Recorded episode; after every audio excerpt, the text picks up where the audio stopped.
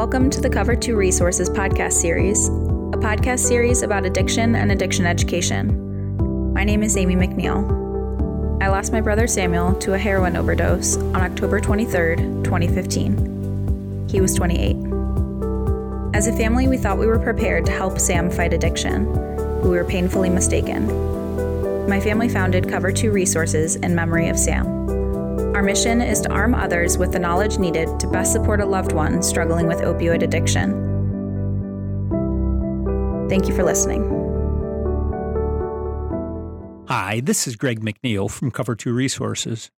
Joining me today for the second part of this two part series on harm reduction is Dr. Jeffrey Singer, a senior fellow at the Cato Institute.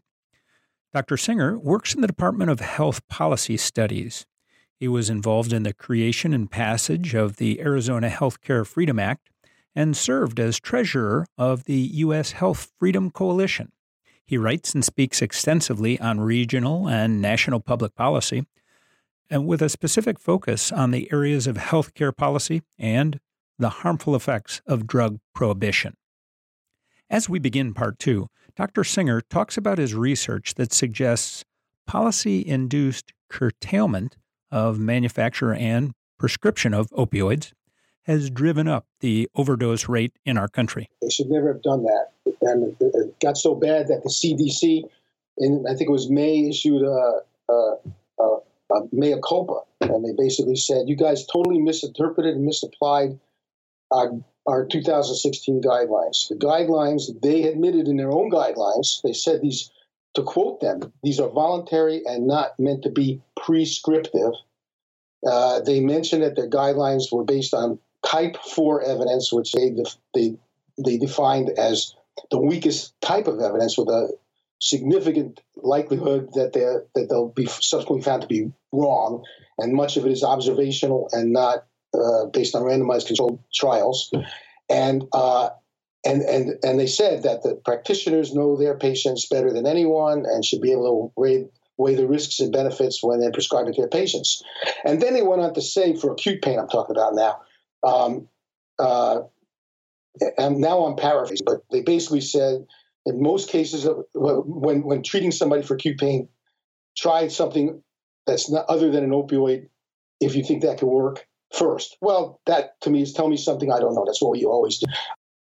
Um, then, uh, if you need to use an opioid, um, you know, in, in, many cases, five days is uh, worth of an opioid is sufficient for m- most procedures, uh, uh or seven days at, at, the most. So that gets into you know, medicine is nuanced. We're not machines. People are not machines, as I was describing earlier. You know, a dose that may not touch one person could, could be an overdose in another person. So um, but policy and laws, it's very hard to make nuanced policy and laws. It's always one size fits all. So that gets interpreted into, oh, okay, now we got the answer five day limit. So in Arizona, five day limit. Uh, Massachusetts, they said no, seven days, so seven day limit. In Kentucky, they did three day limit. Well, that's not how things work. So uh, what, what what that ends up doing is it, uh, it, there's some people that need refills, other people they have leftover five day limit. Again, it's, it's nuanced. It never was meant to be that way. That's resulting in a lot of people who need pain medicine being under medicated for pain. I'm, in, I'm a practicing surgery for 38 years, and I've done enough of different types of operations to be able to, at this point in my career, have a good idea of how many days a, an average, a typical patient will be in pain bad enough to require an opioid. Bad idea. That's number one. Just as a person who knows about how to treat patients. To learn more on this, I found an interesting study that was published on BMJ.com. In 2014, the U.S. government rescheduled hydrocodone combination products from Schedule 3 to Schedule 2, and that essentially made it much harder for people to obtain prescriptions. A study was done to determine if reducing the legal supply without in hand reducing the demand would lead people to turn to illicit drugs. Judith Aldridge, who is the professor of criminology at the University of Manchester, recaps the findings of their report on this BMJ Talk Medicine podcast. We not only saw in in our results um, a, a, large rise after uh, the the change in the legislation uh, in hydrocodone products being sold and bought, bought and sold um, on darknet markets. Uh, but it wasn't it wasn't a spike. It was it was a sustained increase in sales. And then, as time went on, we began to see the switch to uh, stronger products. Um, first oxycodone, and then eventually fentanyl. Uh, so, what our study did was show two things effectively that although it can't um, demonstrate certainly that the the uh, results that we found were caused by the change in the law. They coincided perfectly with the change in the law, but only for darknet sellers in the United States. These same rises weren't happening for darknet sellers in other countries. So that really gave us some confidence that the change was quite likely that we saw in sales was quite likely to, be, to have been linked to the change in the law. And then picking up on the iron law of prohibition. The term iron law of prohibition was coined by cannabis activist Richard Cowan in a 1986 article. And in it, he states as law enforcement becomes more intense, the potency of prohibited substances increases. For more on this topic, see the Iron Law Prohibition infographic published with this podcast at cover2.org. We saw the move towards more concentrated and potent products. And the one that is of particular interest in this study, of course, is the move towards the buying and selling of fentanyl, which is a it's not just somewhat more potent; it's it's you know maybe a hundred times more potent um, than some comparable products, and therefore, you know, the, the sort of public health implications of this um, are, are significant and important. Jack Cunliffe, lecturer in quantitative methods and criminology at the University of Kent, shares additional insights into their study on this clip from the BMJ Talk Medicine podcast, Darknet Opioids. I can put a little bit of flesh on the bones of this, of what we're talking about. So, in terms of numbers, in terms of actually sort of understanding the sort of changes that we're seeing, um, at the beginning of the time period and up to October 2014, prescription opioids in the USA accounted for about 6% of all the sales on darknet markets. Um, the, from this September 2014 um, change in the law, we saw a steady rise uh, to the end of our uh, time period when prescription opioids represented around about 13% of all the sales that were happening in the USA. So quite a significant increase, about four percentage points per year. Um, and there were no changes in any other categories in any other place. So prescription stimulants, uh, things like modafinil or Ritalin were all the same. There was a flat trend there. Um, sedatives, diazepam, Xanax, they were the same. Um, and there was no change in prescription opioids outside the USA. And then in terms of the final point about the movement towards more potent forms of the drugs, um, at the beginning of the time period, uh, fentanyl represented less than 2.5% of all the sales of opioids on the darknet. But by the end of the time period that we studied, it was up to around about 22% of all the sales, which are significant changes. Regulation in general of the drug trade is not necessarily a bad thing, but it needs to be regulation at an early stage, not at a late stage. Um, we saw since the early 90s this huge increase in these prescription opioids. And regulations come too late when there's a high demand. Regulation to address demand is good if something is dangerous. But once the genie's out of the bottle, so to speak, then we need to take a different approach. We need to take something that affects the demand. Anything that look, everything that tries to affect the supply seems to us, and it happened with alcohol, and it seems to be happening now with prescription opioids, is almost doomed to failure. I'd like to move on to one of the other strategies that uh, you were recommending, and that is repealing the crack house statute and supporting SIFs. Let's talk about that just a little bit, we could.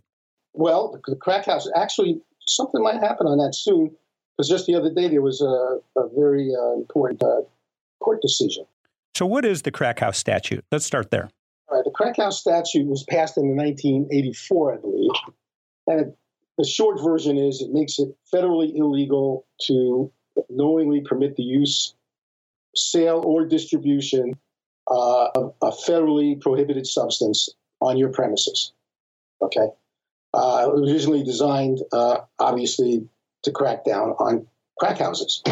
Um, now, the reason it, it's, it's a problem these days is because another really known effective form of harm reduction called supervised injection facilities, they're also called safe injection facilities or uh, overdose prevention centers.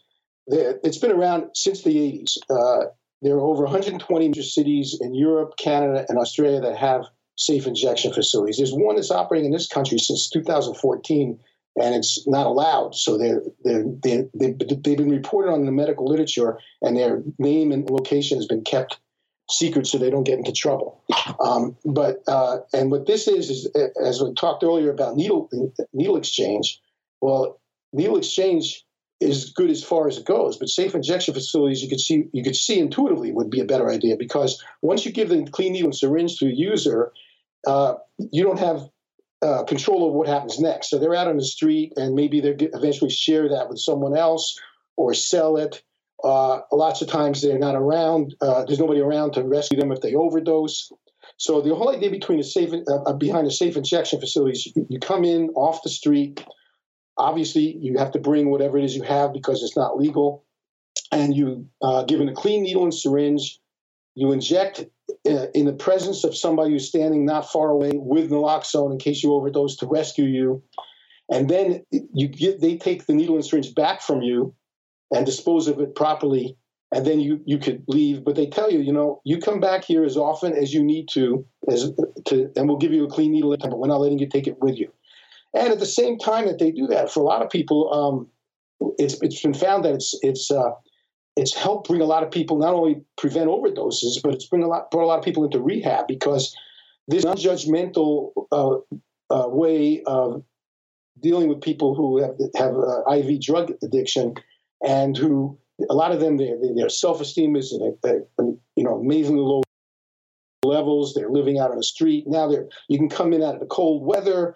Uh, you can stay here as long as you want to. We have coffee over there. We have a shower if you want to clean up. Uh, you start getting uh, uh you, the, the feeling that people actually care about you makes you open up. And, there's been a lot of uh, hard data showing that a lot of uh, it increases the likelihood that people will actually get into rehab this way too. So it's it's it's better than uh, needle exchange. Uh, there's several of them operating in Canada. The oldest one in North America has been operating in Vancouver, British Columbia since 2003. We had a conference about this at the Cato Institute in March. So uh, several cities would like to do this in their own city. There's a group in Philadelphia led by uh, former governor and Philadelphia mayor Ed Rendell. It's a completely private group. They had private funding. And in fact, uh, a prominent developer whose son died of an IV heroin overdose donated a building to them. There's no uh, government money involved. They're not asking for government money. The city council voted to give them permission. They want to set up in Ken- the Kensington district, which has a lot of IV drug use, a lot of needles on the street, a lot of users on the street. They want to build a safe house for them. That's what they want to call it, safe house, where they can get in off the street, actually out of the view of people, and use in a safe environment and and and and, and like I said earlier, it's a it's a benefit. Unfortunately, that's against the law in the United States. And uh, a year ago, deputy then Deputy Attorney General Rod Rosenstein wrote an op-ed in the New York Times saying, "If you try this, there will be swift action from the federal government." Um, and uh, Governor Rendell, speaking to Cato, said, uh, "You know, let them put me in jail." So um, the uh, U.S. Attorney for that for the Eastern District of Pennsylvania, Bill McSwain, went to the U.S. court to ask for what they call a declaratory judgment. That's uh, before, in other words, before going to court, before indicting or prosecuting, you're asking the judge to say, "Am I interpreting the law correctly or not?" I'd like you to tell us what the law means, the, the, the house statute. And everybody was expecting, because of the, the, the you know the way the law is written, uh, I think, well, at least I was expecting, a lot of my colleagues were expecting that it was not going to work out. But the judge, uh, I think it was Thursday, uh, Wednesday, Wednesday, on October 2nd, the, the judge said actually that he doesn't see uh, any problem, uh, any conflict with the house statute uh, it, by them establishing Safe House. Earlier this year, Reason TV profiled the emerging legal battle at Safe House. Fatal overdoses from opioids in the United States have increased about 250% since 2007, and opioids now make up over two thirds of all overdose deaths. The problem is particularly acute in a handful of states, including Pennsylvania, which has the third highest overdose death rate in the country. In the city of Philadelphia, overdose deaths are concentrated in the neighborhood of Kensington, which is the epicenter of the city's opioid crisis. But advocates here are now planning to open a so called supervised injection site, targeted not just at helping addicts break their addiction, but at keeping them alive as they continue to use. And the federal government has sued to stop them from opening. Safe injection sites are a way of making better use of a drug called naloxone, often known by the brand name Narcan which is remarkably effective at stopping overdoses as they're occurring. Opioid molecules bind to the receptors that control respiration. During an overdose, breathing can slow or stop entirely. This can lead to severe brain damage or asphyxiation and death. I-6 Narcan deployed in the left nostril. Narcan binds to the opioid receptors in the brain, displacing any present opioid molecules. It can rapidly reverse the effects of an overdose in as little as two minutes. Though it has no side effects, Narcan is hard to come by. It's not available over the counter, and in some states, doctors aren't allowed to prescribe it to someone who doesn't intend on using it themselves. Philly's supervised injection site would be a place where addicts can use drugs in the presence of medical professionals ready to administer Narcan to abort an overdose. The facility will also provide clean needles and a sanitary environment. The project is called Safe House, and it's rumored that organizers are planning to locate it in this nondescript warehouse on a side street in Kensington that's littered with needles. Safe House would be the first supervised injection site in the United States operating out in the open, but in 2014, a social service agency opened a covert facility in an undisclosed urban neighborhood in the US.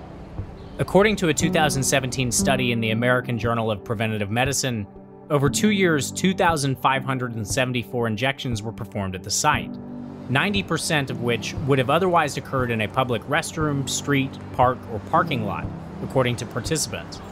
Two overdoses were treated immediately with Narcan. There are over 120 supervised injection sites across the globe. Safehouse is modeled after Insite, a supervised injection site in Vancouver, Canada. Founded in 2003, Insite has played a key role in studies of the efficacy of harm reduction techniques offered by supervised injection sites. It is not lawful to facilitate the illegal use of drugs. Projects like Safehouse, however, are in violation of the so called Crack House statute, which was part of the Federal Anti Drug Abuse Act of 1986. We don't supply anybody with drugs. We don't touch drugs. None of our personnel do. Ed Rendell, who's both a former governor of Pennsylvania and former mayor of Philly, sits on the board of the nonprofit that's behind Safe House, and he's been instrumental in building support for the project. A lot of those people are in their, their 20s, and if they straighten out and get treatment and, and get off the addiction, they could go on to do wonderful things for themselves, for their families, for us as a society. According to the law, it's illegal to maintain any property for the purpose of manufacturing, distributing, or using any controlled substance. Violators can be sentenced to up to 20 years in prison and face a fine of up to half a million dollars. It never really was meant to be illegal. The senators and congressmen who developed the crack house statute never in a, a million years thought about volunteer medical personnel standing by while someone injected themselves ready to reverse the effects of the overdose. Do you think they thought for a minute that that activity should be criminal? Of course not. To me, the easiest remedy is to either amend or repeal the crack house statute. So that was one of my recommendations. A couple more of your recommendations had to do with repealing the X waiver and revising laws uh, regulating methadone treatment. And then finally, conforming with the buprenorphine laws in the UK and Canada. Can you comment on those? Yeah. So, and actually, this this has real potential on the buprenorphine and the X waiver. Um, this is uh, has got by, again bipartisan support. There's actually, I know of two bills in one in the Senate. Uh, uh, I think Lisa Murkowski of Alaska is behind that one. That would repeal the X waiver, and this is relatively non-controversial among addiction specialists. So basically, uh, like methadone, there's a buprenorphine, which is a Schedule 3 opioid. It's a partial opioid agonist. was originally developed to treat pain, but it's been found to be very useful. It's used in the same way as methadone, as an opioid replacement therapy. Get the person off of the IV drug they're using. Uh, get, you, you're eliminating the concerns of going into withdrawal because they're getting buprenorphine, which will bind with enough receptors they don't go into withdrawal. But they're also not getting, they're high, they're having to deal with routines, uh, stress, stressors that tend to make drug users go back to the drug. Now they have to deal with them differently. And then they become, once they, they, their lives get stabilized, then you could work on, you know, what it is that's, that, that is behind their addiction. You get them the help they need. So uh, that's been around for a number of years. But the, the DEA requires that if you want to, to, as a primary care doctor, prescribe buprenorphine therapy for an addict, you have to take a special course and you're subject to certain regulations. And there's also limits on how many patients you can even see. And in, in, return for that, you get a waiver on your DEA license number, an X. It goes, it's called an X waiver that says you're permitted to do this. And it's kind of ironic because you're permitted to prescribe with your DEA license you know, much more powerful opioids than buprenorphine, like oxycodone or hydrocodone or Dilaudid or fentanyl or morphine. But you got to get this X waiver. And it stood in, in a way, actually, of, uh, of, of, doctors wanting to take advantage of it. They were kind of nervous about it. They also figured if they get this X waiver now, the government's going to be watching this than other people, and they're hearing all these stories about doctors being arrested. So only a very small percentage, I think 2% of doctors who could be doing this have taken advantage of it. So many people have called for just eliminating the X waiver altogether, eliminating requirements. And in most other countries, doctors who are primary care doctors who are interested in prescribing buprenorphine therapy for addic- for the treatment of addiction just go ahead and do it. There's no special uh, uh, administrative requirement. And if our goal is to, to, to get to the people where they are, we want to make these primary care providers who are interested in in doing that more able to do it. We want to remove the obstacles to them. Likewise with methadone. Now, methadone is the oldest form of opioid replacement therapy. Uh, it's been around since the 1960s. Um, methadone used to be regulated, methadone treatment centers used to be regulated by the FDA, but the early part of the century, it was taken over by the DEA. And they added so many restrictions that uh, initially there was a dramatic drop off in a number of methadone clinics in the country because of that. And with methadone, uh, the law re- requires that uh, a person on methadone has to come to the clinic and take it in the presence of a, member of the staff, which if you live in a remote area or even not even a spread out city like Phoenix, that could mean you having to travel 25 miles to maybe even 100 miles every day to take your methadone. In the UK, in Canada, and Australia, for example, those three countries since the 1970s, they've allowed uh, healthcare, primary healthcare practitioners, again, who you have to be interested in treating people with substance use disorder. That's I mean, so not every practitioner is going to want to want to do that because it's there's a lot of work involved. You got to know what you're doing. So some may not want to take on that kind of case, but there are plenty who would be willing to, and they're out there in the community where the patients are, where the people are. And so, as far as they're concerned, in in, in those countries, for, since the 70s, a, a, a, practitioner can just prescribe methadone, and the and a lot of times they'll have a, you know their medical practice could be in the neighborhood, maybe in a strip shopping center, and much more uh, accessible to the people who need it. And in addition to that, um, uh, there was a study done actually by Boston University and Harvard. Uh, they published in the New England Journal of Medicine in 2018, where they, they got a, a, a government approved uh, pilot pro- project to, to do that with primary care providers in Boston. And they found very positive results, no negative results, not, no diversion, um, and uh, they use that as an argument to say, so why don't we just make this the rule in this country? So that's a, I, suggested to the Department of Health and Human Services some ideas that don't even necessarily require appropriation of more money. Most of these things are are removing regulatory barriers that right now are standing in the way of doctors or groups of people who would like to help people, but are, are, are blocked from doing so. And it, it, those barriers include the uh, prescription naloxone, uh, the X waiver, the uh, crack house statute that's preventing groups, nonprofits like Safe House from setting up in Philadelphia. and uh, these archaic rules from the 1960s on methadone clinics. Next spring, you're going to be in New York City at the Soho Forum to debate author Sam Quinones on the premise of his best selling book, Dreamland. Now, Dreamland is widely considered the history of how the opioid epidemic got started and how it evolved in our country. So tell me, what premise about that book do you disagree with? Well, first of all, let me say I think it's a, a wonderful book. I've read it. I think anybody who's interested in this subject needs to read it.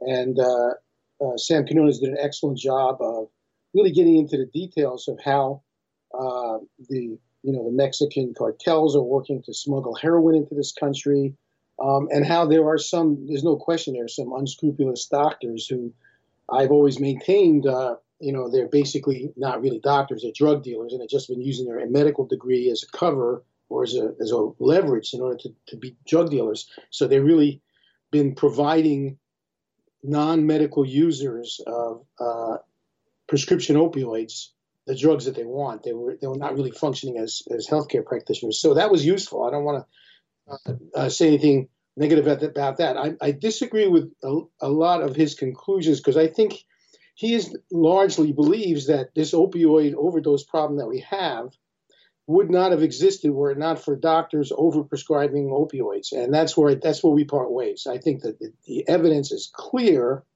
and I've written about this extensively and I'm not the only one who's written about this, but the overdose crisis has actually been going on since the 70s. It's uh, uh, the University of Pittsburgh uh, School of Public Health published an excellent paper in Science uh, almost exactly one year ago using CDC data and found that the overdose rate, uh, starting as far back as the 70s, where they couldn't get any more data after that, has been on a steady exponential increase.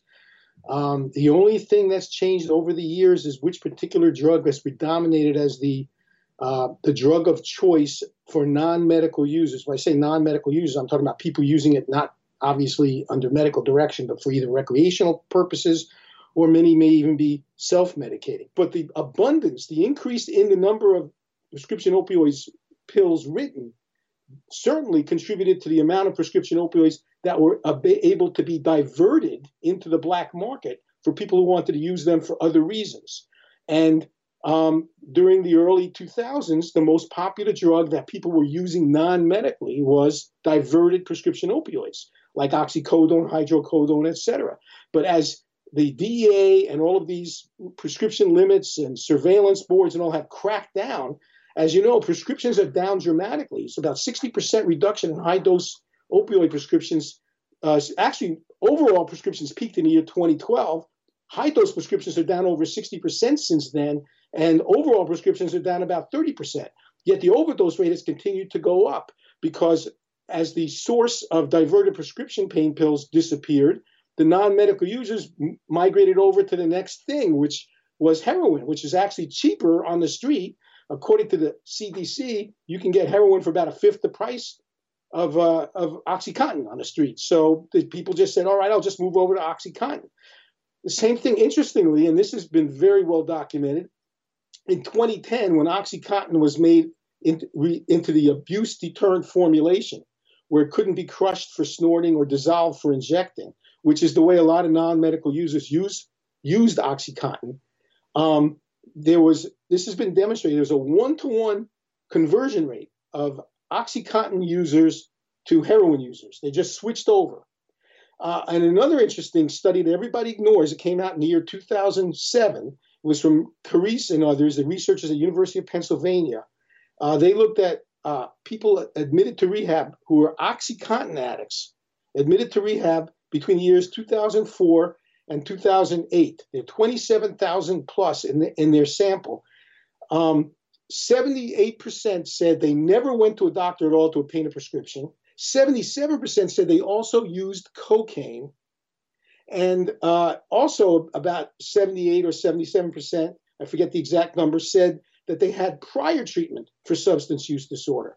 So, when I'm my uh, area of contention with Mr. Quinones, and I guess this is what we're going to discuss in, at the Soho Forum, is that he's done a great job of documenting a lot of things, but um, his conclusion as to the to, to the cause of this is wrong. We've been joined today by Dr. Jeffrey Singer, a nationally known harm reduction expert and senior fellow at the Cato Institute.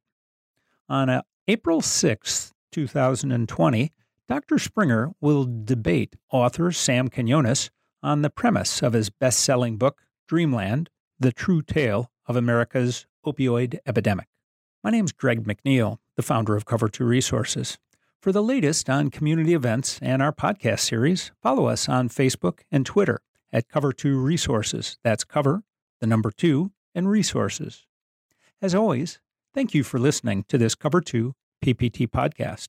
That's people, places, and things making a difference in the opioid epidemic.